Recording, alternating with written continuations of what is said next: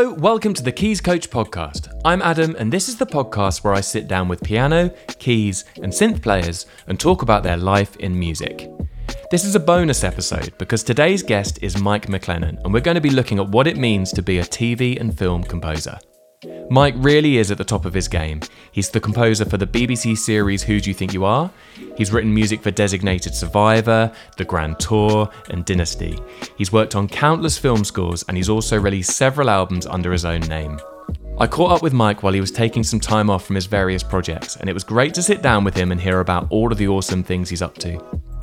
If you're listening to this podcast and you're interested in writing music for film or TV or even library music, which we'll dive into during this conversation, Mike gives so much great advice for anyone looking to enter the industry.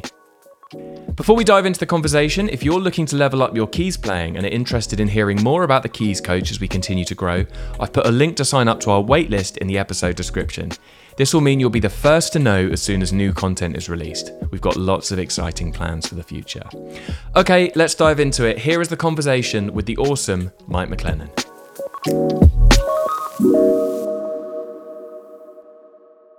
Mike, thanks so much for coming on the podcast. It's uh, great to see you. Um, whereabouts are you?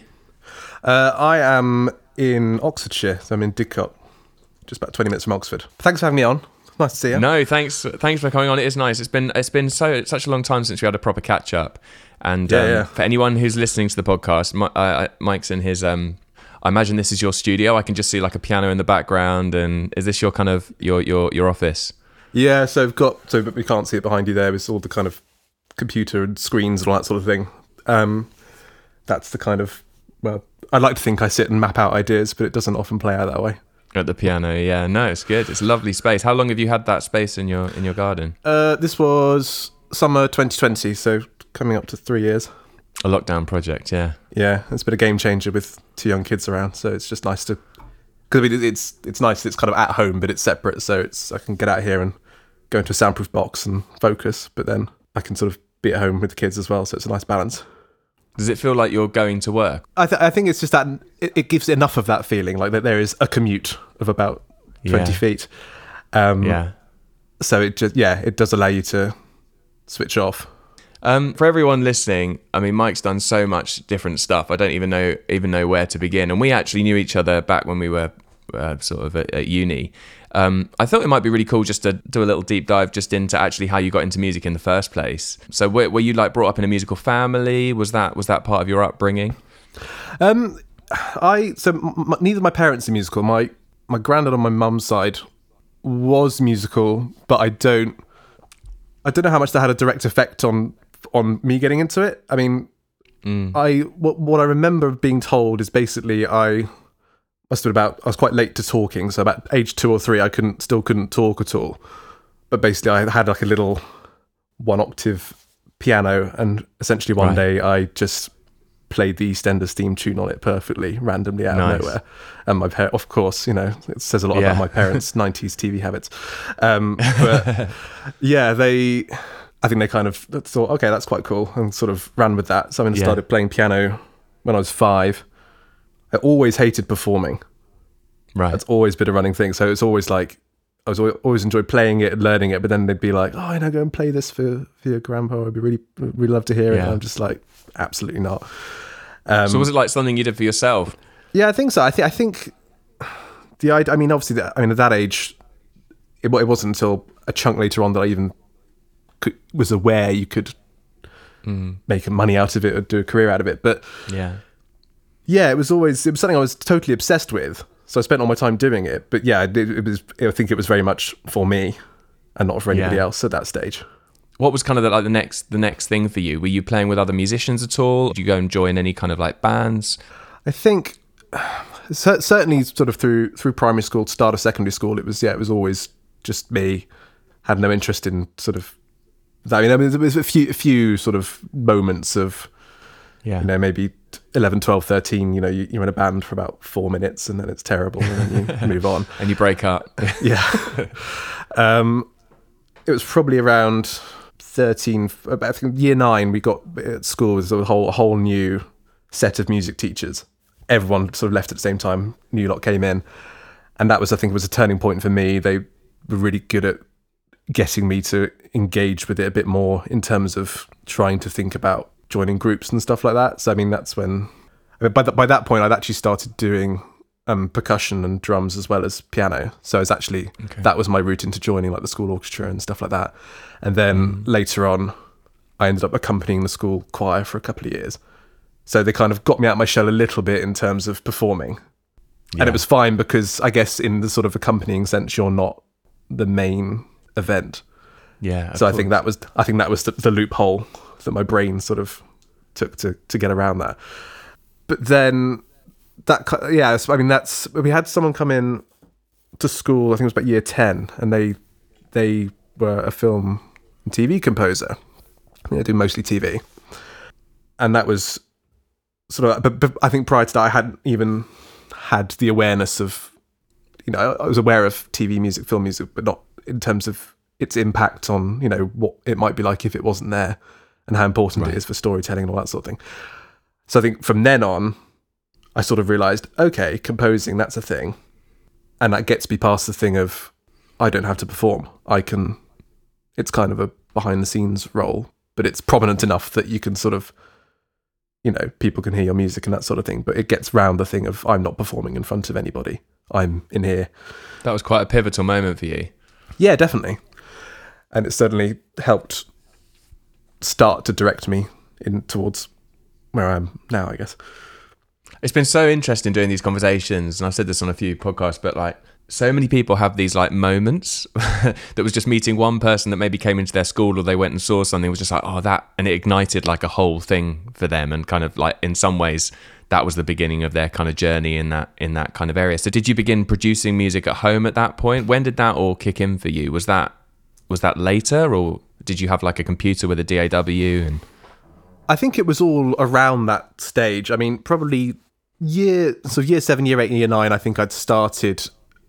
I mean, I was, I was I was very into dance music and house music at this point, which I still I still love. But it, that was kind of, I think at that point I was absolutely going to be Calvin Harris, and that was my yeah that was my direction. yeah yeah I feel like a lot of course. people had that had that stage. Yeah. Um, but yeah, so I had I'd very loosely started playing around with ideas on computers at school and that sort of thing, and then I got I think I got a laptop, you know, like an HP laptop or something, you know, going towards my GCSEs and. Uh, I'm trying to think what software I'd have used. Yeah, I think I had a dodgy copy of Cubase or, or yeah, I I Yeah, yeah, LA yeah. and then, I had like the free version where you, uh, I think you could only have like eight tracks or something. yeah, And uh, so you used to have to bounce them, like literally you would on a multi-track, like a multi-track tape machine. You just have to bounce them down all the time so you can get more Yeah, yeah, tracks. Yeah, yeah. I think I started in that, and yeah, then I got a, a dodgy copy of SX or whatever the one where you could go a bit Right. further was. yeah, so I think the production side of me started there, yeah, and then obviously later on, at some point, I made this big old switch to loving film music. And actually, but actually, that was quite useful because a lot of those skills carried over. You know, you're in the same software. Actually, some of those production techniques Yeah. are really useful. I still use them now. You know, whereas you know, we're sort of chopping stuff up and playing around with it, and the actual Mm. the, non the non classical side of of that still applies massively to to what I'm doing now. So from school, you then went to uni to study to study music. You went to Trinity Laban, um, and you studied composition. So how did you find that whole experience?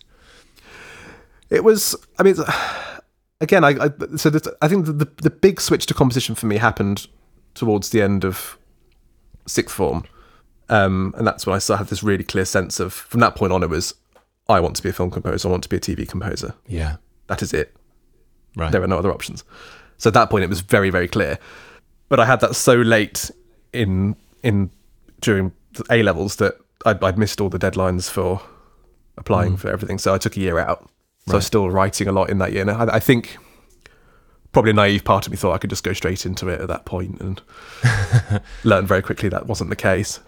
Yeah, Um, so the, the so yeah, the following year I applied to did the sort of whole conservatoire circuit, I guess, application wise, and Mm. got into Trinity and did their foundation course. That was in 2008. So I did that for a year, and then while I was there, I applied for the degree and got into that. Then, so I did the four year degree after that. So the comp, I mean, as you will, you you will know through your exposure to it, I suppose. I mean, the composition degree is is very, it's brilliant, but it's very intense and it's very not about becoming a film composer. It's it's very much on the contemporary side, Hmm. and I think that was a you know looking back at the time, I think I probably found it a bit frustrating quite a lot of the time that there wasn't that crossover for me with the film stuff.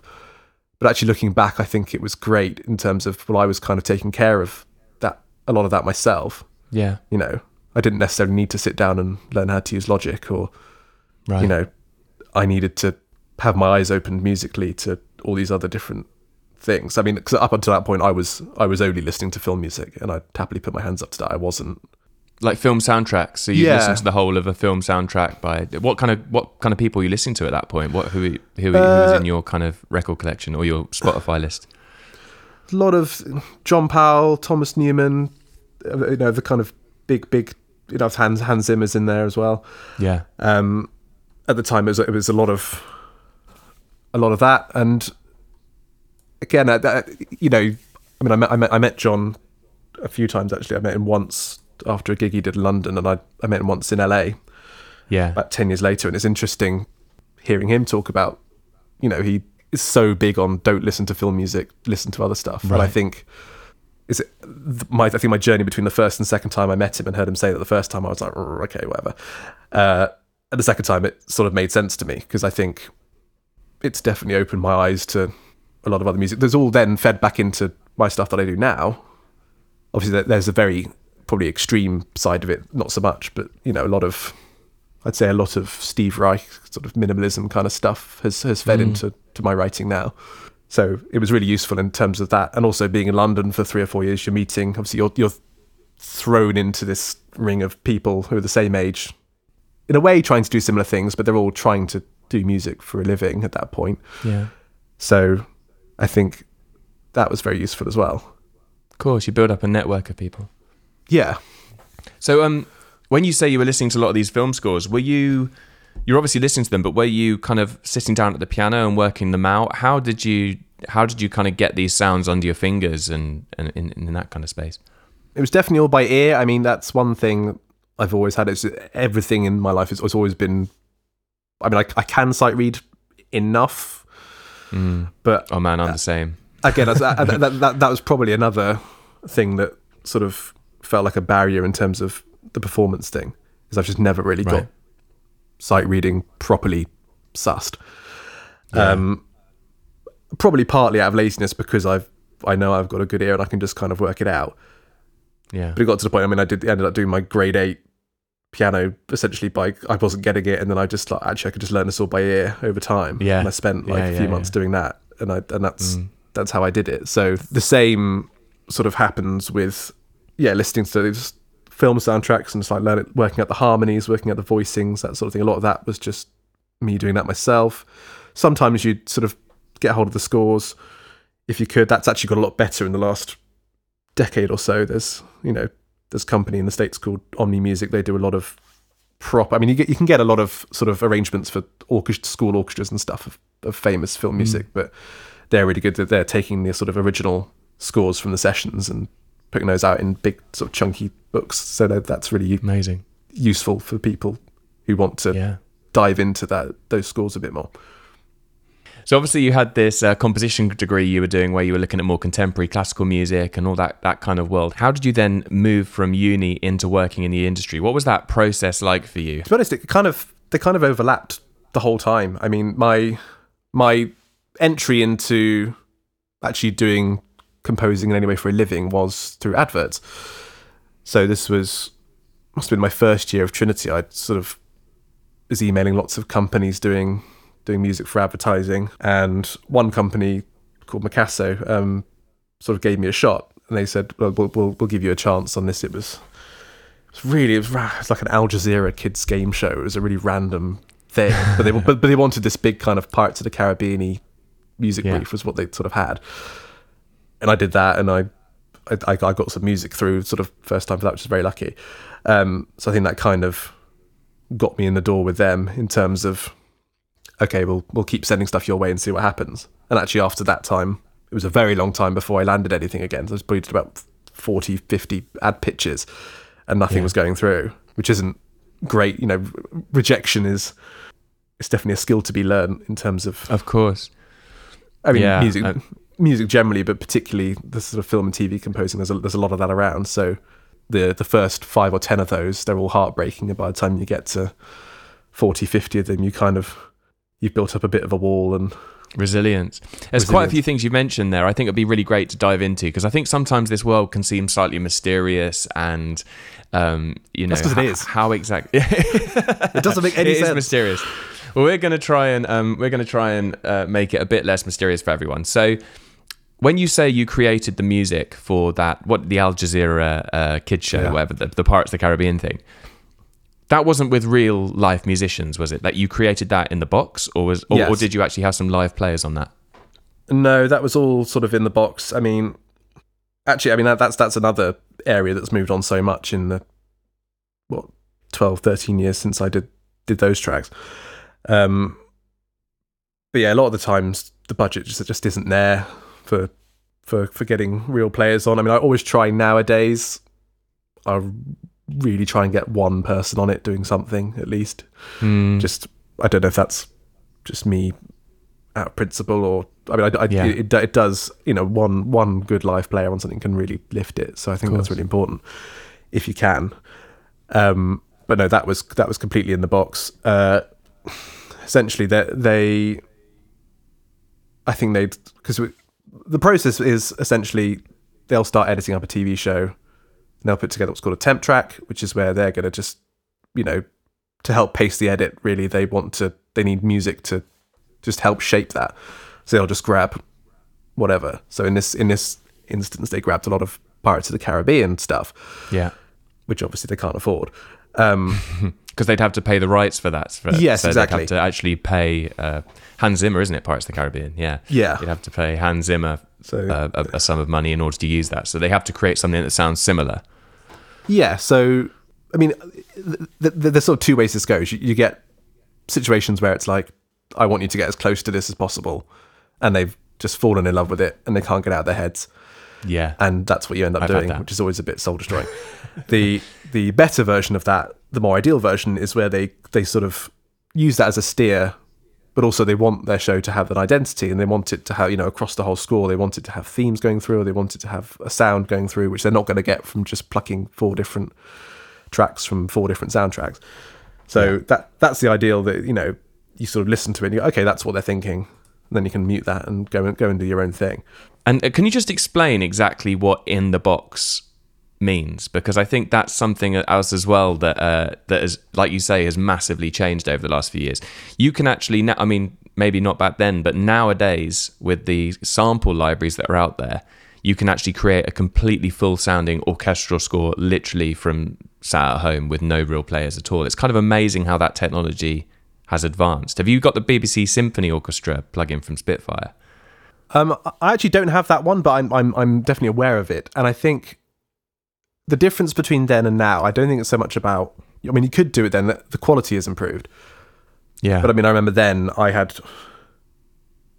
I think essentially, I. I think I just blew a chunk of student loan that I had at the time Right, okay. on pay. You know, at the time, getting like a basic sample library pack was very basic ones, four or five hundred quid, six hundred Yeah. quid to get just a basic setup together, if not a little bit more. And it was just a risk I took that paid off because then you know that job came out and probably paid that back. Um, but it, there, I mean, there's definitely was. I mean, there still is a massive accessibility issue with this stuff, but it's been improved a lot more. And I think the Spitfire BBC Symphony Orchestra thing you just mentioned is an example of that because they have there's three tiers to it. There's the there's Yeah. the top pack, which you I can't remember how much it is, and there's a middle pack, and then there's a thing called Discover, which is free yeah. the idea that yeah, the, for no money you can just get your DAW, open it up, download that. You know, it's it's it's it's a it's a basic selection, but it, but the quality of that's good. So anyone can go in there and, and start doing that, which I think is fantastic. Which was not available to anyone when I was starting out. for anyone listening, I'd seriously suggest downloading that thing. I've done some work with Spitfire before, and they're just such an amazing company. And uh, you should check out all the labs instruments as well. They're really, really great. You can just literally get going on this pretty much for free and just have a go at actually writing something. So you mentioned you you did a lot of adverts and you mentioned you mentioned pitching for those adverts. Can you just explain a bit about that because I think this is one of the more mysterious the mysterious sides of it. So how does that whole process work, the idea of pitching? So what will normally happen is you'll get an email from pro- probably a, a music house that an adver- advertising agency have gone to saying some music. They, they might go to two or three normally, actually. How it normally works is you'll get an email, you'll get a brief, so you'll get, you know, this is an advert for, I don't know, Ford or something, you know, car advert, 60 seconds. You might get, it's a bit like what I was saying before, you might get uh, a temp track that they like, or you might just get given buzzwords about the moods that they want to go for, you know, what they're trying to convey. You'll normally get the the picture, you know, you get the footage without music on or with the temp on. And then you've got normally not very long, couple of days to to put a track together.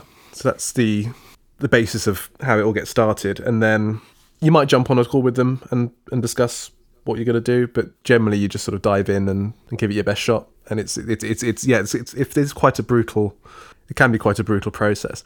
You can put your whole heart and soul into this piece of music, and it's like, oh, I'm sorry about that. No, it's not not not you this time.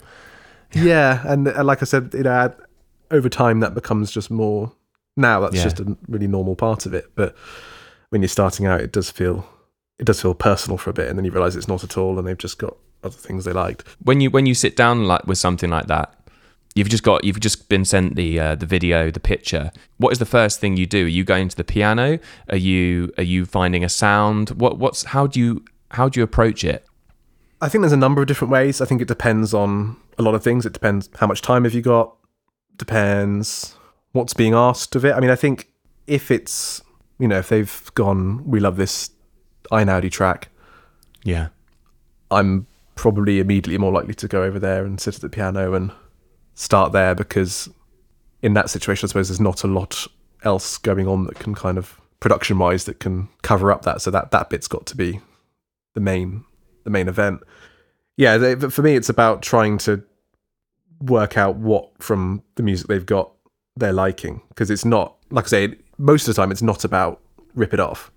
There's just some something in there that they like yeah, whether it's the general just harmonic space it's in or whether it's mm. the sound world it's in. And actually, the rest of the track can be very different. and sometimes you have to read minds i guess as well Yeah, Yeah. you do. Definitely. moving away from the advert world you then transitioned into tv and film music so Yeah. how have you found that shift uh, and how did that all come about the the, the sort of changing from doing a 30 second advert to looking at a more extended piece of piece of writing Um, in terms of the transition, I mean, I'm trying, to sort of think how that happened. I think, I think it ended up happening quite organically because I was doing adverts. So I'd been doing adverts with this company, Mcasso, for a number of years, and then, you know, I was still a freelancer at that point. So I was like, you know, let's try and get some stuff with more companies and see see what happens. So I started emailing again. I mean, through, throughout this entire time, I was always thinking, I want to be doing TV, I want to be doing film. I was never kind of sort of focused focused on the ad thing, but I was never sort of that was never my intention. It just kind of I just kind of fell into that, and it worked for for a long time, and I'm very grateful for it. But I was always sort of sending emails about TV and film stuff and trying to get that off the ground. It just takes a while to do. Um, but one composer I emailed is a composer called Paul Leonard Morgan, who at that point, do you remember Spooks, the BBC spy show? yeah i do yeah, i used to love that it's like the So- british 24 right Yeah, yeah, yeah. So, so at that point, Yeah. he just he just sort of wrapped up doing the last kind of four or five seasons of that. Um, so that was about the point I'd, I'd been emailing him, and I was emailing him completely about sort of can I help out on any TV soundtracks and all that sort of thing. But actually, I, he also ran a company called Rage Music that did advertising. So I ended up doing work for him kind of through them on the ad stuff, which was kind of, I suppose, for him what he had recently left behind Right. because his TV and film stuff was taking off. So that worked out quite nicely because it was more advert work in the short term, but also in the long term, it was a contact that I was sort of hmm. keeping in touch with. And then around that time, he pitched on a film called Limitless, which with Bradley Cooper and Robert De Niro. He got that. I've seen that actually Yeah, it's a really good film. yeah it's a good film it, go- yeah go it check it out. yeah Um, he did that, and he did Dredd, um, the sort of 2012 version of that.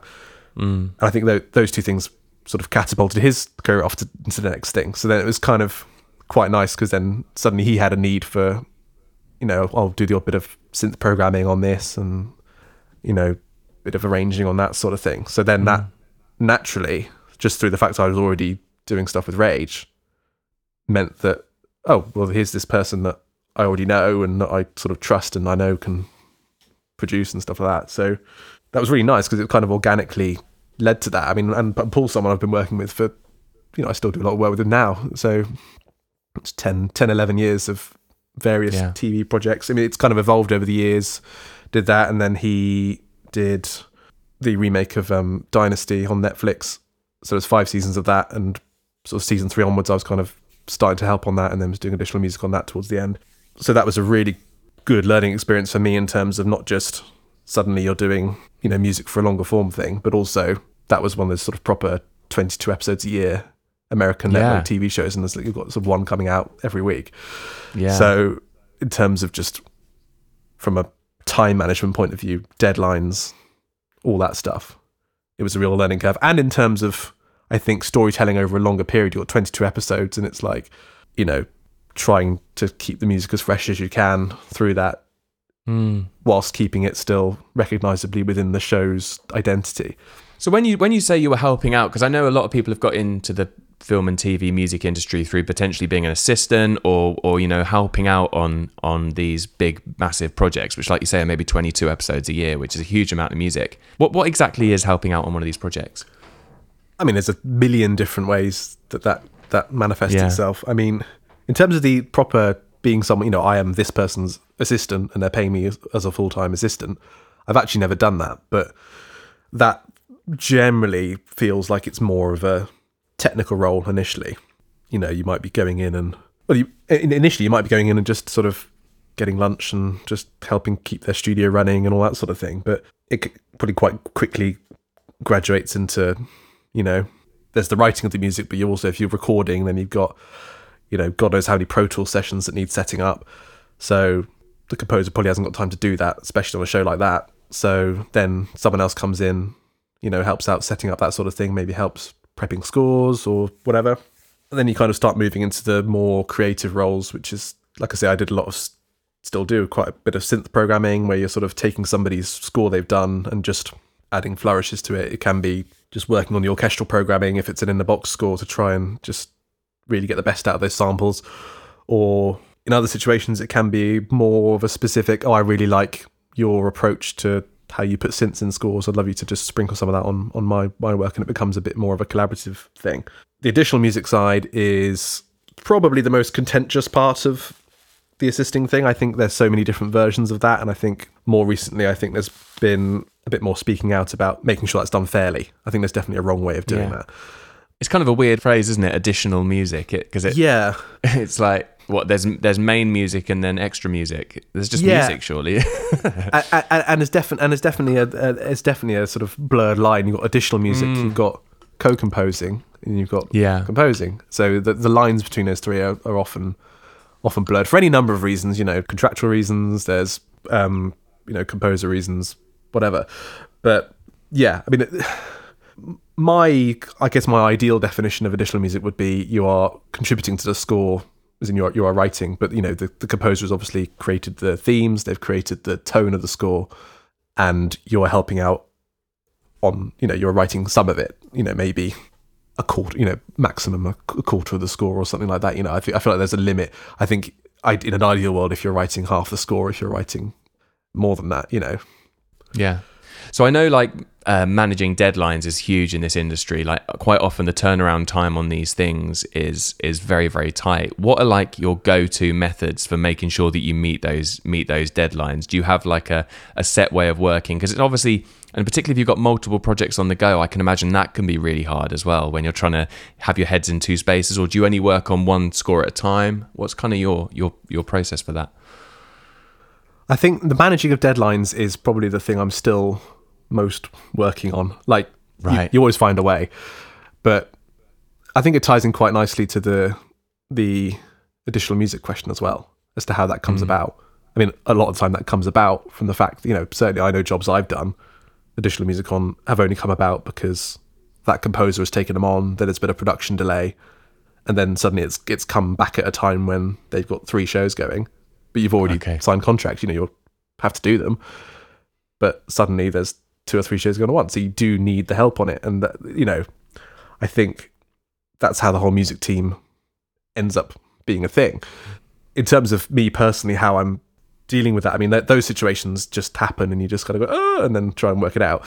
Um, you just have to be very, very flexible. I think in how, how and when you're working, and it's hard. It gets harder when you start having a family, having kids, because they have all this stuff that's very set in stone. And I'm very lucky that, um, you know, Catherine, my wife, has, has seen. This, we- we've sort of got, gone through this together, this whole journey, and she's composing now as well. So we're now juggling between two of us. But again, we also we also have the flexibility of we're both working from home, and you know, if your deadline is if you're at point A and your deadline is at point B, it doesn't actually matter how you get there. So in terms of you know, that's that's a really useful asset because actually it's like oh, okay, uh, you know, Catherine's got this thing on, she's doing. I can actually take five for a minute and I can do what I need to do tomorrow because it's not due till next week. Yeah. So you just have to really look at what everyone's got going on and try and manage it. There's al- there's always a point towards the end of a, a project where you're aiming towards a recording session or you're aiming towards something, and then that's just okay. I'm in. I'm doing evenings. I'm doing late nights. I'm doing early mornings. Whatever. You, you you can try and get around that all you like, but I've if anyone's got a way around that, let me know. But Yeah. I'm uh, there's always that at the end of a project, and you know, even more so on a on a on a bigger TV project, film project, because you know edits are changing. It is everything is changing right up to that last second. You've got new cuts coming in. You've got new notes coming in from producers, and it all needs doing. And then it's just sort of this mm. point where you're like, okay, cool. We just have to have to get this ready for for a session now. You mentioned recording as well, which is obviously a huge part of the film and TV music kind of world. I know that manifests itself in a number of different ways. Right the way from you going to a recording session in the UK with a with a full orchestra, right the way to you having someone come to your house to record, to even you doing virtual recordings now, where you're you're actually recording an orchestra in a different country virtually over the internet. So, how has that process changed? And it, I mean, I guess every project is completely different. I think again, and it's, uh, I think there's a running theme with all these things we're talking about the sample libraries and this that we're about to get onto about sort of the evolution of technology, and I, I guess it's a conversation the whole world's having with AI at the moment. Of course, yeah. You know, there's amazing things about it, and there's there's bad things about it. You know, take, taking the sample library thing from earlier, it's amazing because it opens up this music making to anybody, and it's becoming more accessible with the BBC SO stuff that's free and but at the same time it's it's making it possible to write really great stuff without spending out for an orchestra so then you've got someone crunching the numbers on a production and suddenly they're like oh okay Yeah. so we, we don't have to pay for that anymore cool and then so the flip side of that is the opportunity of of recording sort of big orchestras is is dwindling every day but we still get to do it every now and then which is obviously lovely um in terms of how we do that there's obviously the top tier go to Abbey Road and record with a massive orchestra, or go to Air and record Yeah. with a great group of London players who, you know, I love those players. They're incredibly good at what they do. You know, being in a room and watching them sight read something first time is amazing. Um, I don't know how they do it, but sometimes there's not the money for that, you know, so we have to find other ways. So the particularly the Eastern European orchestra sector has definitely stepped up here, and there's definitely you've definitely seen that evolve in the last ten years. I mean, I think the first time I used one was on a Boots advert. When was that? From 2011, Wow, yeah. and seeing the difference in not only the standard they're playing, but just their, their recording setup between then and now. Because I mean, since then they're they're going off to do, you know, they're doing massive projects. You know, Hans records out there, Lorne Balfe records out there. You know, all the, all these massive composers. John Powell recorded for the Han Solo movie. He recorded a choir out in Bulgaria, so they, they're getting all this great work in. But just the co- the cost difference from a from a practical point of view is massive. So it's great because it allows us on mid tier projects, slightly lower tier projects to to have that live element on it. So it's amazing for that. Um, and then when COVID came along, you know, we had to find a way of carrying on. So so then we ended up yeah. So here, you know, I, I did an album, a library music album here, recorded it in Sofia in Bulgaria, and was sat in here and orchestra on the screen there, coming through Audiomovers. and it's amazing. You've got this, you know, you've got their basically you're hearing what they hear in the control room live. You're getting that quality of feed from them, and you're just talking back, and it's it's like you're in the room. So it's it's incredible It's like how a that's whole new way of Yeah, working, yeah, yeah. isn't it? Incredible. Audiomovers is amazing. For anyone who doesn't know what that is, basically it, you put this plugin on your master out channel on whatever DAW you're using, and then you can send like a really high quality audio signal to someone else in the world, and it's just like. The, I, the first time I used that, I was like, "This is an absolute game changer because it means that you can just actually hear, rather than it going through Zoom where it's all compressed. And although they've got the original sound thing, it's just, it's just like, it's just like a complete direct feed out the desk. yeah, it's mad, and it's it was so it was so lucky that we had that around going through lockdowns and trying to carry on because it, it, it meant you know for everyone it meant we could carry on writing and recording it meant the players could carry on recording and earning money and that sort of thing um and you know going on to the the the soloist side of things you know the, the whole pandemic i think suddenly put a lot of players in a situation where they weren't able to go out and work so a lot of people were, were, buying sort of basic setups and recording from home Yeah. which I definitely used on a number of things. It's been really nice recently having people actually coming in here again. We had uh, John Mills, who's a amazing.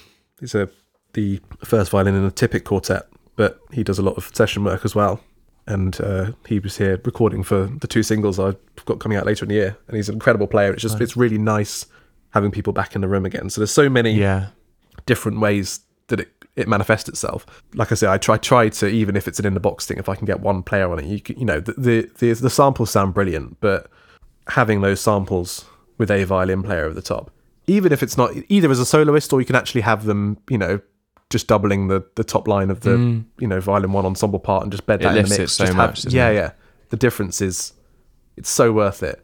Oh, it is. And it's fun as well. Like getting people in the room is just, that's what music's all about. You know, it's about being in a space with other people making sound together. That's, I think all these things, like you mentioned AI and you mentioned like the, the kind of sample library thing, they're all things that speed up a process and make it easier. But you still can't forget what they're there to recreate, if you see what I mean. The, the, that's Yeah, always, totally. having people in the room is always going to be better than any sample library, any AI um, because it's it's just got that human sound, and music's a very human thing.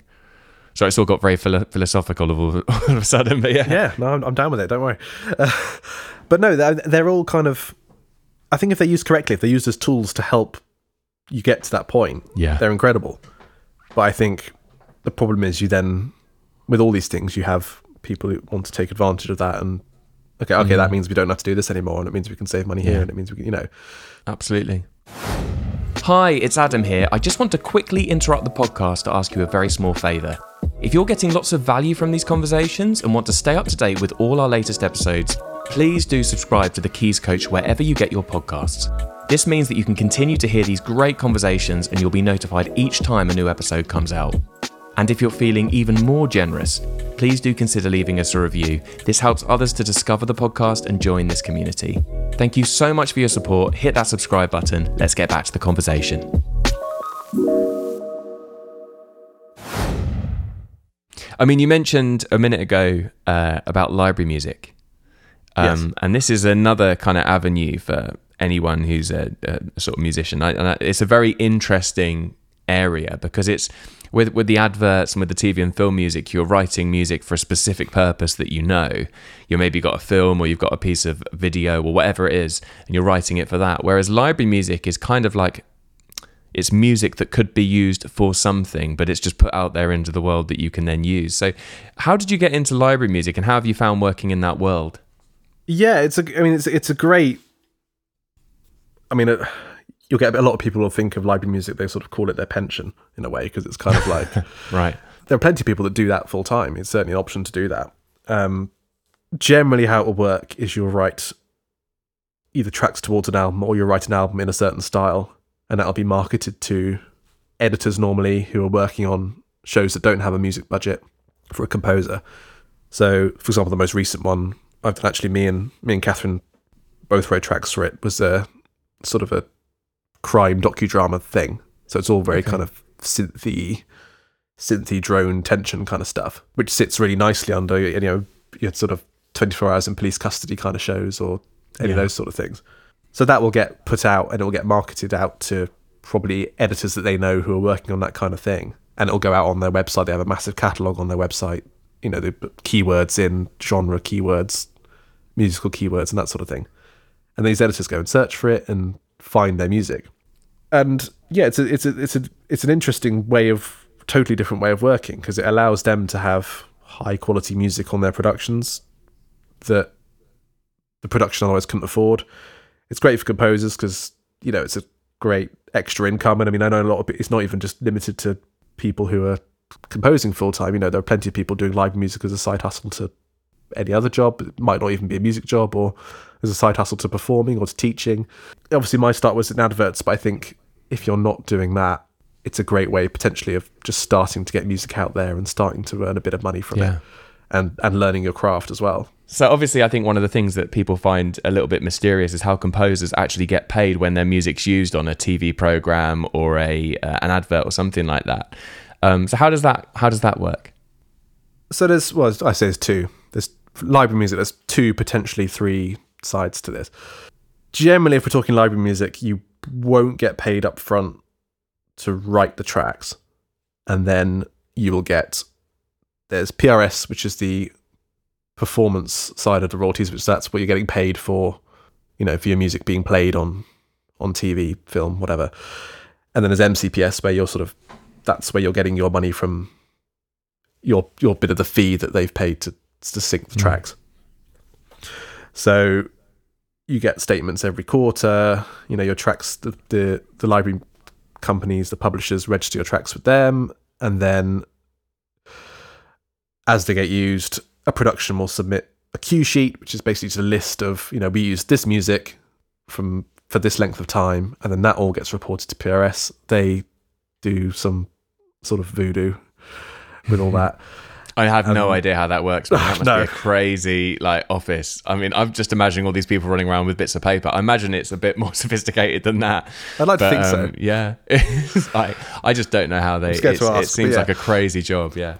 yeah, I have no idea how that all sort of comes to be. I mean, I, there, there are definitely areas where it's a bit more defined and areas it's less defined. So in Yeah. in TV terms, each station has a per minute rate. So like BBC One prime time is the, the highest, but the highest of those rates. And then they sort of it's all based on viewership and time of day and that sort of thing. There's peak peak rates, off peak rates, and then your royalties come in, and it's just an accumulation of you know whatever has been used when, and that's that's your your fifty percent share of that is is generally where your royalties come from. There there are sometimes variations of that with live music where you might get paid up front to write, and in exchange for that, you know, it's, it's sort of a buyout for a for some of your mechanical royalties or something like that. Um, and that has its pros and its cons, but Yeah. you know, it is nice sort of obviously getting paid up front to write for something. It, it feels a bit more like okay, I'm being paid. I've written this thing and I'm getting paid. Whereas the Yeah. the general library music model is a bit more at the time. It can feel very speculative and it can feel like, oh, why am I doing this? But then a couple of years down the line, you start seeing the money come in. And you don't really have any say on when where that music gets placed, I guess, as well. You, you get a statement through, and it's like, oh, it was on. Kids say the funniest thing. Oh, I don't know what even show it might be on, but it like just be some random TV show that it's used Yeah. on. You know. Yeah, I was quite big on the Jeremy Kyle scene at one point. Um, oh, but- nice. That's a, that's a funny scene to be on, man. He's not around Yeah. anymore, is he? Well, he is sort of around, I think, but that that, that show isn't on anymore. Yeah. yeah, the show's not around. But yeah, I mean, it, and it, and it's interesting because you you can get, you know, occasionally you can get quite really quite decent payouts from from around. You know, I had a track, I suppose, kind of like a Copelandy kind of um, very American-y orchestral track Yeah. meets trailer, and that got used on CNN for their 2020 election coverage. I don't know, it might even have been the theme for their coverage for for a month or something. So you suddenly get this quite nice chunk of money because they've just used this track a lot. So it's a complete gamble, and that's the thing about it being a numbers game. Just it's a great way of getting music out there. There's so many libraries out there now that it's quite accessible. I'd say you know if you get a few tracks together, there'll be someone who you can write for and start to do a bit more, and then perhaps through that you can got a bit more to take to a Yeah. bigger company and that sort of thing. So I think if if someone's looking to start out now, I think that's a great way of doing it. That's a really nice segue to go on to this next question. What are the things you need to do in order to get started in this world, even just to have a go at writing something? So maybe you've got some skills on piano, maybe you've got, I don't know, logic or something like that. What would you say, as a really successful composer, would be the things to really try out and plow time into? I think I'll, I'll break this up. I think there are two sides to this. The musical side is, I think, making sure you're listening to, particularly if you're going for the, the, the film TV stuff, just listening to as much music as you can because it all makes an appearance in some way, shape, or form. Making sure you are really well informed on different genres and that sort of thing. It amazes me how many people still come into this as firmly straight classical composers and they don't do anything else. Right. Which I think I think nowadays is probably detrimental if you're going to go into it. Um, I think just having yeah, if if you've got if you've got a basic setup together, just something like downloading the BBC SO Discover thing from Spitfire is a great way to just get started with playing around with stuff. Definitely, if you know, just go out and creating sounds is a great way of doing that as well. You know, go and record some sounds and try and turn that into something. Because I, I the great thing about doing that is immediately you you've got something that nobody else has. You know, Yeah. you've got all these great sounds around, but so does everybody else. So it's what's the thing that's going to make you you? It's like oh, you know, I went and recorded this thing and I messed about with it and created this synth out of it, whatever. You know, that's that's yours and that's you and your own voice starting to come through from a very early stage. I think for the non-musical side of things, you know, a lot of people say this, and it's totally true that you know, in terms of composing as career, the composing bit's probably at the very most half of it, if Yeah. not probably twenty-five percent, to be honest. You know, just being, you know, the rest of it's the organisation side of it. It's just being being likable, just being a nice person, being yourself. That's really important, and that was something probably took me a while to learn. I think I went into it thinking, oh, I need to be this person because then everyone will want to work with me. And that's like, actually over time, it's like actually you, you are, you know, there are certain people you're going to work with who are going to like you, and there are other people who you're just not Mm. compatible with, Yeah. and you're not going to work with, and that's fine. And you, you just have to, I think, be yourself, and yeah, believe in yourself because it's it, it's a it, it's not it's not a short process. It's it's it's you know you d- you can make a successful career out of it. You can make money from it, but I think loving doing it has to be the number one thing because it's a long road to doing it, but it's an amazing journey as well. Yeah, I bet. I mean, and you you obviously clearly love it because you've. I, I love the way you said that you knew from that. You just kind of have always had the film and TV thing going through your whole life. It's always what you wanted to do, and now you're doing it. That's so fantastic. Um, you mentioned earlier that you've released some music under your own name as well, which is not necessarily for TV or for anything like that. It's just music that you're releasing. So, why did you why did you start that project, and, and how did you make that happen? Um, I, originally came about through uh, a label, uh, Chromium Music. Uh, it's run by Tom Farnan, who's a, another composer who we both know Yeah, from Tom. Trinity as well. Uh, but they sort of they're very focused on putting out, you know, really high quality orchestral music, classical music done properly, recorded live. So I was very lucky. They asked me to to do an EP originally, which so I recorded just piano, cello, and violin on that um, at Masterchord in 2020. Uh, so that's called Kaleidoscope. That's on Spotify. Uh, and then ended up doing an album for them as well called Celestia, which came out in February, which we recorded in Bulgaria. That was an all sort of string, string and synths kind of album. I'll Uh, put links to all of these in the uh, description so people go and check these out.